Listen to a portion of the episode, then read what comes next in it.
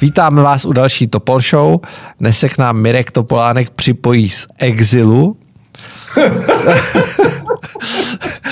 Eh, já tě zdravím. Eh, já tě zdravím, zdravím Michale. Já jsem tady v exilu na chatě eh, v izolační karanténě dané staným právem. Uh, doufám, že tě nezastřelí, až půjdeš na nákup, jak jsi říkal, uh, že za chvíli Já půjdeš. na to mám tričko, abych v ulicích Janovicích měl I am not a tourist, aby mě, aby mě nesebrali, jakože, že jsem místňák. No. Uh, je to jasný první bod naší debaty. Opatření. Co tomu říkáš? Myslíš si, že to zabere? Tak asi nikdo by nechtěl být v kůži Andreje Babiše, který Eh, na co šáhl, tak podělal a teď fňuká před celým eh, národem jako správný jajínek a fňuky fňuk a eh, vyhlašuje opatření, já bych řekl, na hraně absolutně a jestli budou fungovat, nevím.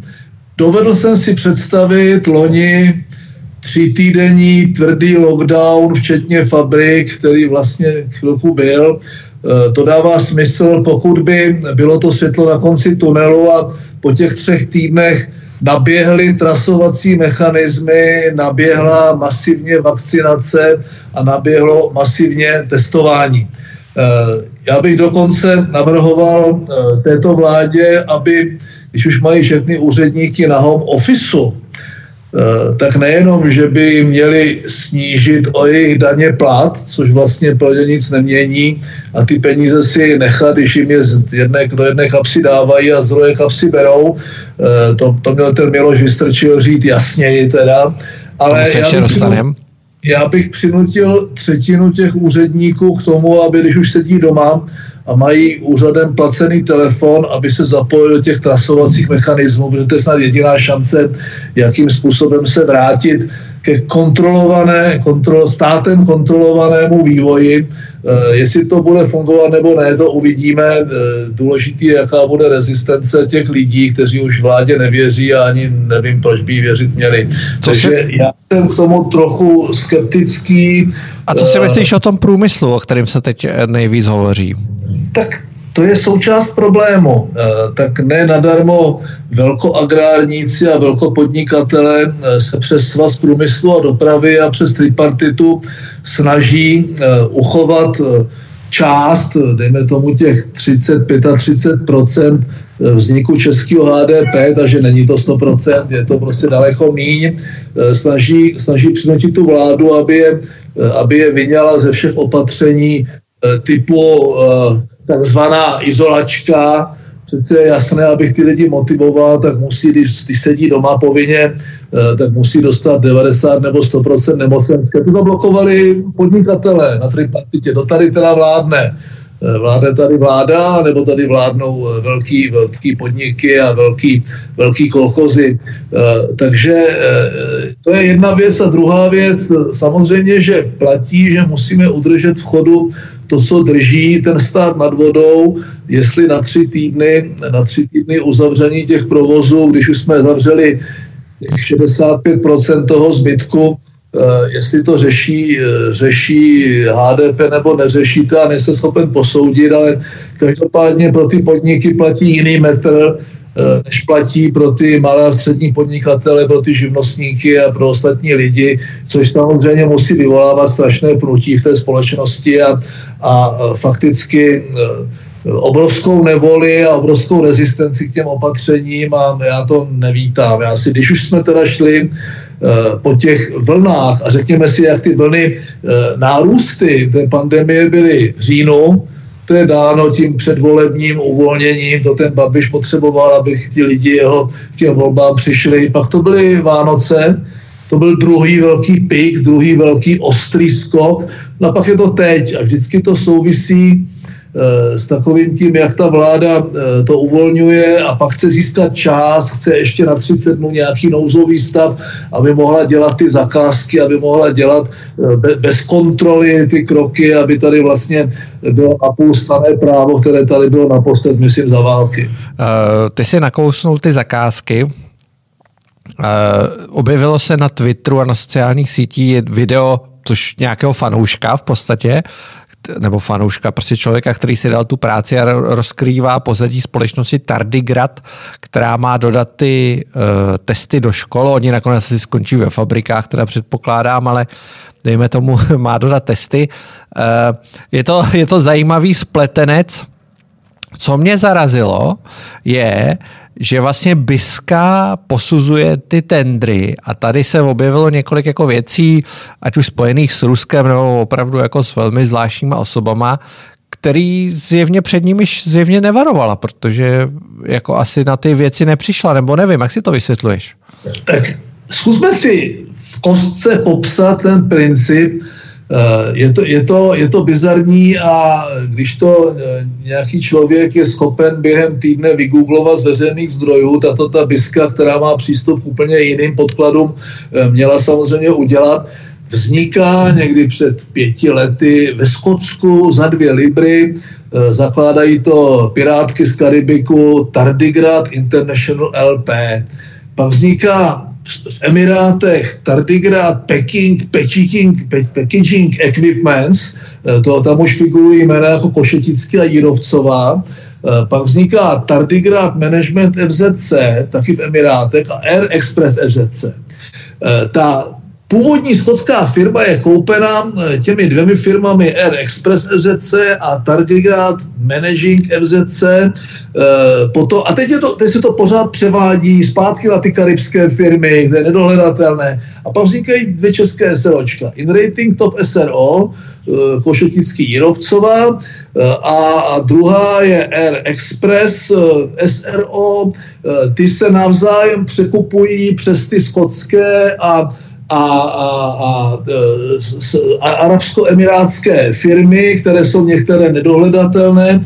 A pak přichází nějaký Mikhailo Bondar, který vlastní s tím Košetickým nějakou firmu na Ukrajině a na Kypru, Air Express LTD. A ten Bondar kupuje ta dva česká SROčka, to Air Express SRO a In Rating Top SRO. A pak přichází nouzový stav.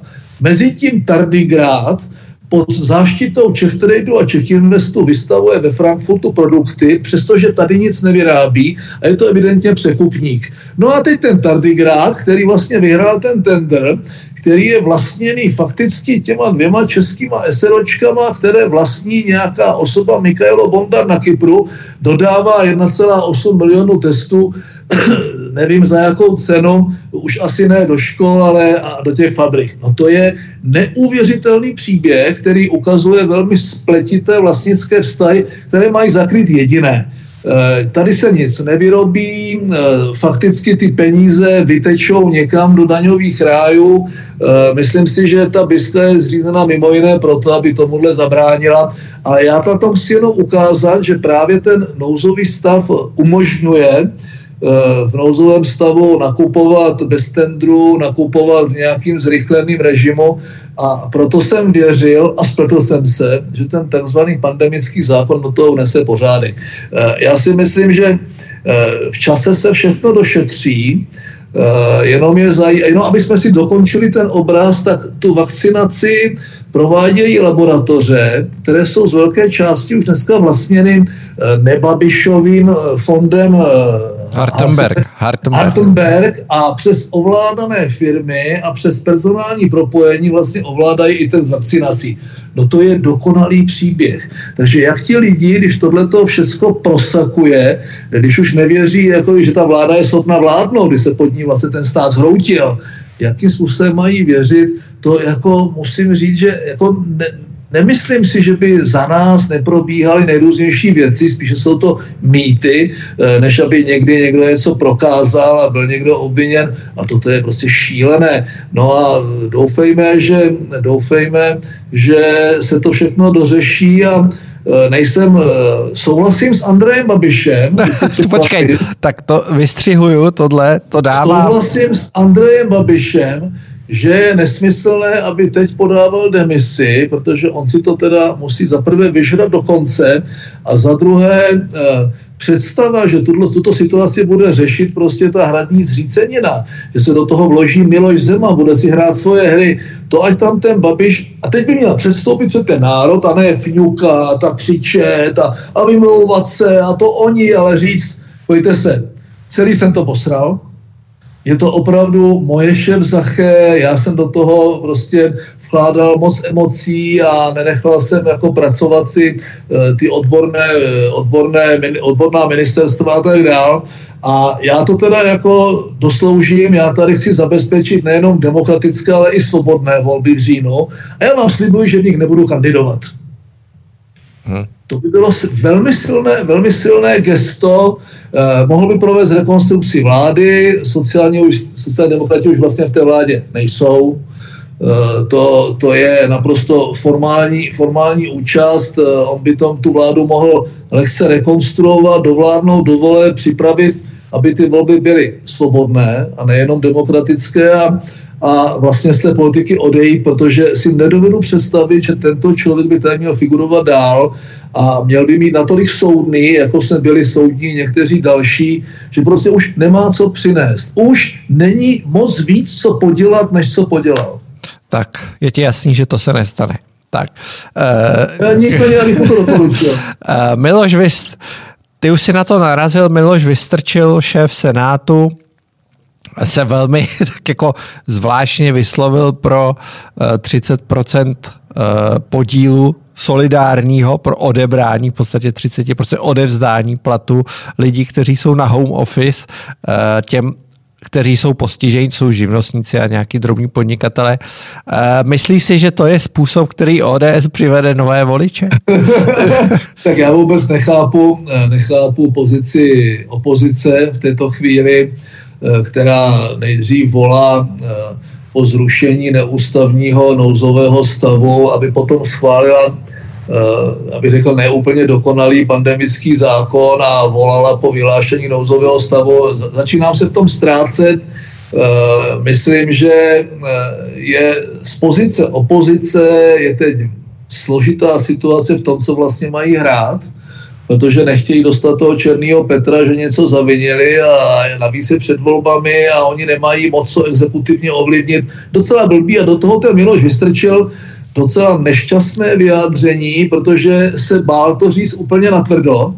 On to potom v nějakým eh, na tweetovým, na tweetovým účtu upřesňoval, omlouval se Samozřejmě, že sedí jako ti úředníci doma na home officeu, to jsou lidé, kteří nic neprodukují. Když někdo říká, když oni taky platí daně, tak platí prdlajs, jo. Oni dostanou plat, z toho platu stejný peníze, které dostali od daňových poplatníků, potom vrátí státu a tomu se říká daně. To znamená, uh, jestli by, jestli by tito lidé se měli na tom podílet, uh, já vím, že je blbé jich teďka třetímu vyhodit v této situaci eh, by to asi nikomu nepřineslo nejenom žádné body, ale užitečno. Je třeba je přinutit práci a tam znovu tvrdím, že jestli chceme rozjet trasování, já mám teď osobní zkušenost, žena v izolaci, a v karanténě, přes e mi přišla výzva a nevím, co mám dělat. Kde mě teda otestují? Já budu zase platit těch pět tisíc za dva lidi jako samopláce, nebo to zaplatí někdo jiný ty testy, když jsem v karanténě? Já to nevím. Nikdo mě nevyzval, nikdo mě nekontaktoval, eh, tady sedím, vařím, uklízím a můj syn, je, můj syn má tady náhražku toho studia, eh, sedí u počítače a, a něco tam, něco tam, já ho tady skoro slyším, něco tam říká. To znamená, samozřejmě, že Miloš Vystrčil má pravdu v tom, že dneska, když ten stát vlastně nevykonává tu funkci. Ti lidé sedí doma. E, že, že, by, že by jako mohli přispět. No ale Přispěli by tím, kdyby něco dělali a to trasování je dokonalý, mají služební telefon, můžou prostě sedět na tom telefonu, můžou, můžou se zapojit do toho systému a tady nikdo žádnou logistiku asi nepřipravil a pokud ji připravil, tak ji připravil tak, že nefunguje. Pro mě je pořád trasování a izolace do budoucna ta šance, jak společně s tou vakcinací e, zlomit, e, řekl bych, ty, e, ty, ten odpor toho viru a všech jeho mutací a, a začít tady normál, normálně žít, protože takhle, takhle je to už, už z toho všem jakoby trochu jebe. Jo? Jo. Je to vidět na těch politicích, je to vidět na těch lidech, uh, už toho mají všichni plný brejle, už jako si říkají, tak co tam zase vymysleli. To, to právo má být srozumitelné, má být vymahatelné, má být jakoby na nějakou delší dobu, má být jednoznačné, mají tomu ti lidi rozumět. Nic, jak říká ústavní právník Kysela, když ta vláda má několik možností, jak to právně upravit, tak zvolí vždycky tu nejhorší z nich. Proč pro boha? Proč? Nevím. Uh, co říkáš na spekulaci, že by ministr Blatný mohl skončit ve funkci? Nahradil by ho bývalý vysočinský hejtman Jiří Běhounek a eh, ČSSD by za tento jakoby skvělý kšeft obětovala ministra zahraničí Tomáše Petříčka. Tak to má několik dimenzí. Eh, já myslím, že eh, platný a asi to nebyl špatný doktor, eh, tu situaci nezvládl a měl to, měl to po Kenovi Vojtěchovi a plukovníkovi Primule docela složitý a on tu situaci nezlepšil, nezvládl, nemá ten výtlak, politický výtlak, nemá tu autoritu.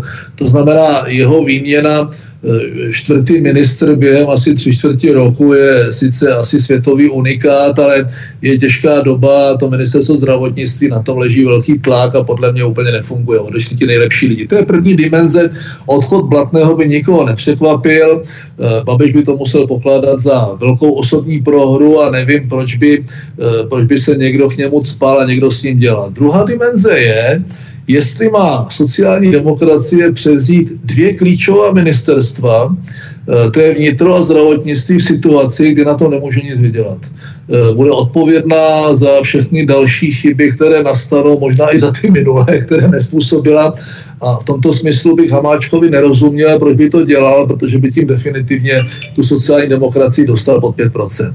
Třetí dimenze je eh, snaha odstranit jednoho z mála fungujících ministrů téhle vlády a to je ministra zahraničí Tomáše Petříčka. Eh, I v těch těžkých dobách dělá to, co je třeba, je přestože je mladý, tak je docela výrazný a nemá ho rád Zemán, to je evidentní, protože, protože jeho jasná jasná čínská, ruská politika nebo protičínská, protiruská je, je zřetelná. Nemá ho podle mě rád Babiš a nemá ho rád zřejmě ani, ani Honza Hamáček, jeho, jeho vyhlášení kandidatury proti Hamáčkovi na sjezdu ČSSD byl trochu sebevražedný krok a může to mít i tuto dimenzi. Každopádně, jestli by měl odejít nějaký minister, tak to není minister zahraničí. Eh, a pokud by sociální demokraté opravdu převzali odpovědnost za zdravotnictví v této situaci, tak to je chlapácký čin. To musím říct, že to, eh, to, to, to potřebuje fakt v koule a musíš na to mít, jako na tohleto. No. Dobře. Uh, nemyslíš si, že zatím stojí hlavně Miloš Zeman? Já jenom narážím na jeho uh, interview na CNN Prima News, kde on v podstatě Blatného odepsal, jo? což Andrej Babiš uh, úplně nekvitoval s povděkem, ale bylo vidět, že vlastně Miloš Zeman na něj úplně otevřeně zautočil, byť to řekl samozřejmě trošku zaobaleně. Tak ten předtočený humoristický pořad uh, s Milošem Zemanem, uh, to je...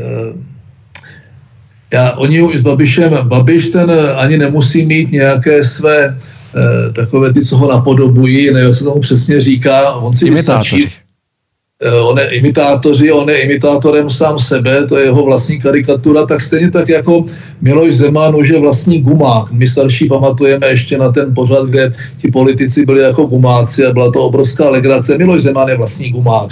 A byl to humoristický, humoristický pořad, kdyby nebyla tak vážná situace, tak se to mělo pouštět ve školách, protože to byla fakt velká legrace. Eh, podařilo se mu urazit skoro všechny. Eh, vlastně eh, oznámil přímém přenosu odchod dvou ministrů a bylo to, bylo to opravdu takové typicky zemanovské. Já nevím, jestli má prezident v této situaci vystupovat tímto způsobem, opakovat ty omšelé bonmoty, navážet se do všech lidí a nemá říkat spíš ty uklidňující slova a říkat, prosím vás lidi, je to fakt jako Blbá situace, všichni jsme naštvaní, já jsem naštvaní, vy jste naštvaní, pojďme se pokusit ještě nějakou dobu to vydržet. On sice ty věty říká, ale říká je tak, že, že se nad tím buď ušklíbneš, nebo to vypneš, nebo si řekneš, ty vole, ať už to uh, pojď, pojď na další téma. Marie Benešová. Určitě si četl náš rozhovor na Infu, eh, kde Marie Benešová, která se s tím obvykle moc že to tentokrát ještě trošku vytáhla a nemazala se s tím už vůbec. Eh, mě tam zaujala ta opravdu jako brutální kritika státních zástupců. To není tak, že bych je nekritizoval, nebo bych tam neviděl nějaký negativa, ale byl tam poměrně zajímavý i moment, kdy eh, mluvila o tom, že vlastně ty státní zástupci drží v šachu Andreje Babiše a prodlužují umělé vyšetřování Čapího hnízda. Co si, co si jako, jak to na tebe působí celá tahle věc?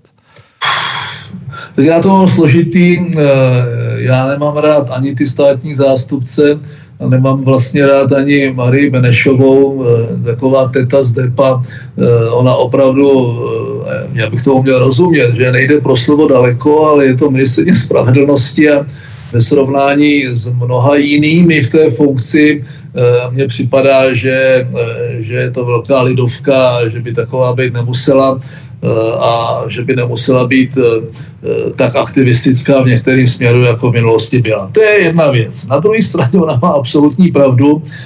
Celé to, celé, celý ten nástup té aktivistické prokuratury, z vyhlášení Velké protikorupční revoluce, to je Pavel Zeman, to je Bradáčová, Ištvan, Volomouci, to je to nejhorší, co mohlo tuhle zemi potkat a e, je vidět, že zaprvé, e, já nevím, jestli združují Čapí hnízdo, e, anebo vlastně nejsou schopni v této situaci, kdy tady máme premiéra obviněného, udělat razantní krok a dostat to k soudu a tak dále. Já to netuším.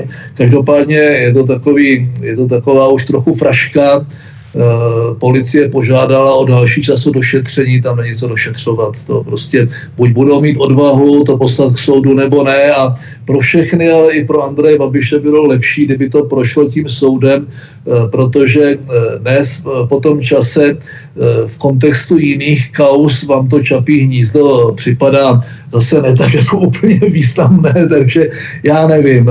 Pavel Zeman má máslo na hlavě, Eh, zametení pod koberec toho jeho případu a zasahování do té kauzy svého přítele, eh, to je věc, která by každého jiného stála křeslo nejvyššího státního zástupce. Eh, pokládám tu prokuraturu a říkám prokuratura, protože zastupitel, zastupitel nebo státní zástupce má zastupovat zájmy státu a ne zájmy nějakých partikulárních skupin cizích mocností nebo své vlastní, takže tomu říkám znovu prokuratura je to docela zoufalá situace. Na druhé straně eh, je třeba vědět, že ta snaha státních zástupců dostat se jakoby na úroveň soudu mimo ingerenci té exekutivní moci, protože prokuratura je součástí exekutivní ano. moci a podléhají. A nemá tu nezávislost typu e, doživotě jmenovaní soudci a, a jejich absolutní nezávislost. Ta snaha je zdrcující, vrací nás to někam zpět, takže já, e,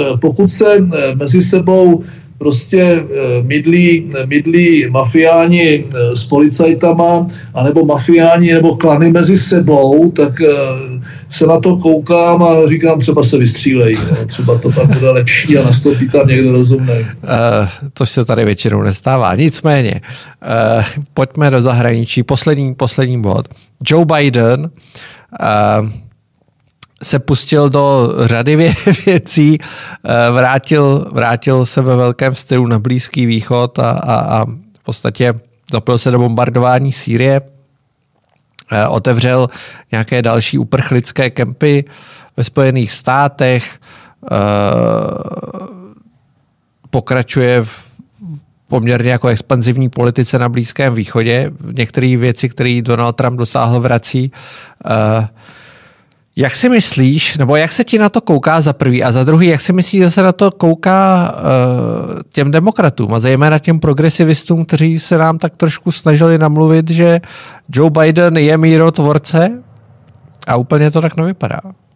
Tak na tom je zajímavých několik, několik řekl bych, rovin. Ta první, to je ten neuvěřitelně rozdílný metr toho mediálního světa mainstreamového v Americe, kdy jako co je dovoleno Bohovi, není dovoleno Jovovi když udělají dva totéž, tak to není totéž, to znamená bombardování Trumpem, který ovšem, eh, který ovšem eh, jasně deklaroval, že nepřivede Ameriku do žádné války a neudělal to. Eh, bylo prostě vražení nevináté, když to udělal John Biden, tak je to vlastně v pořádku. To, že to nevěděla Kamala Harris, je jenom dobře.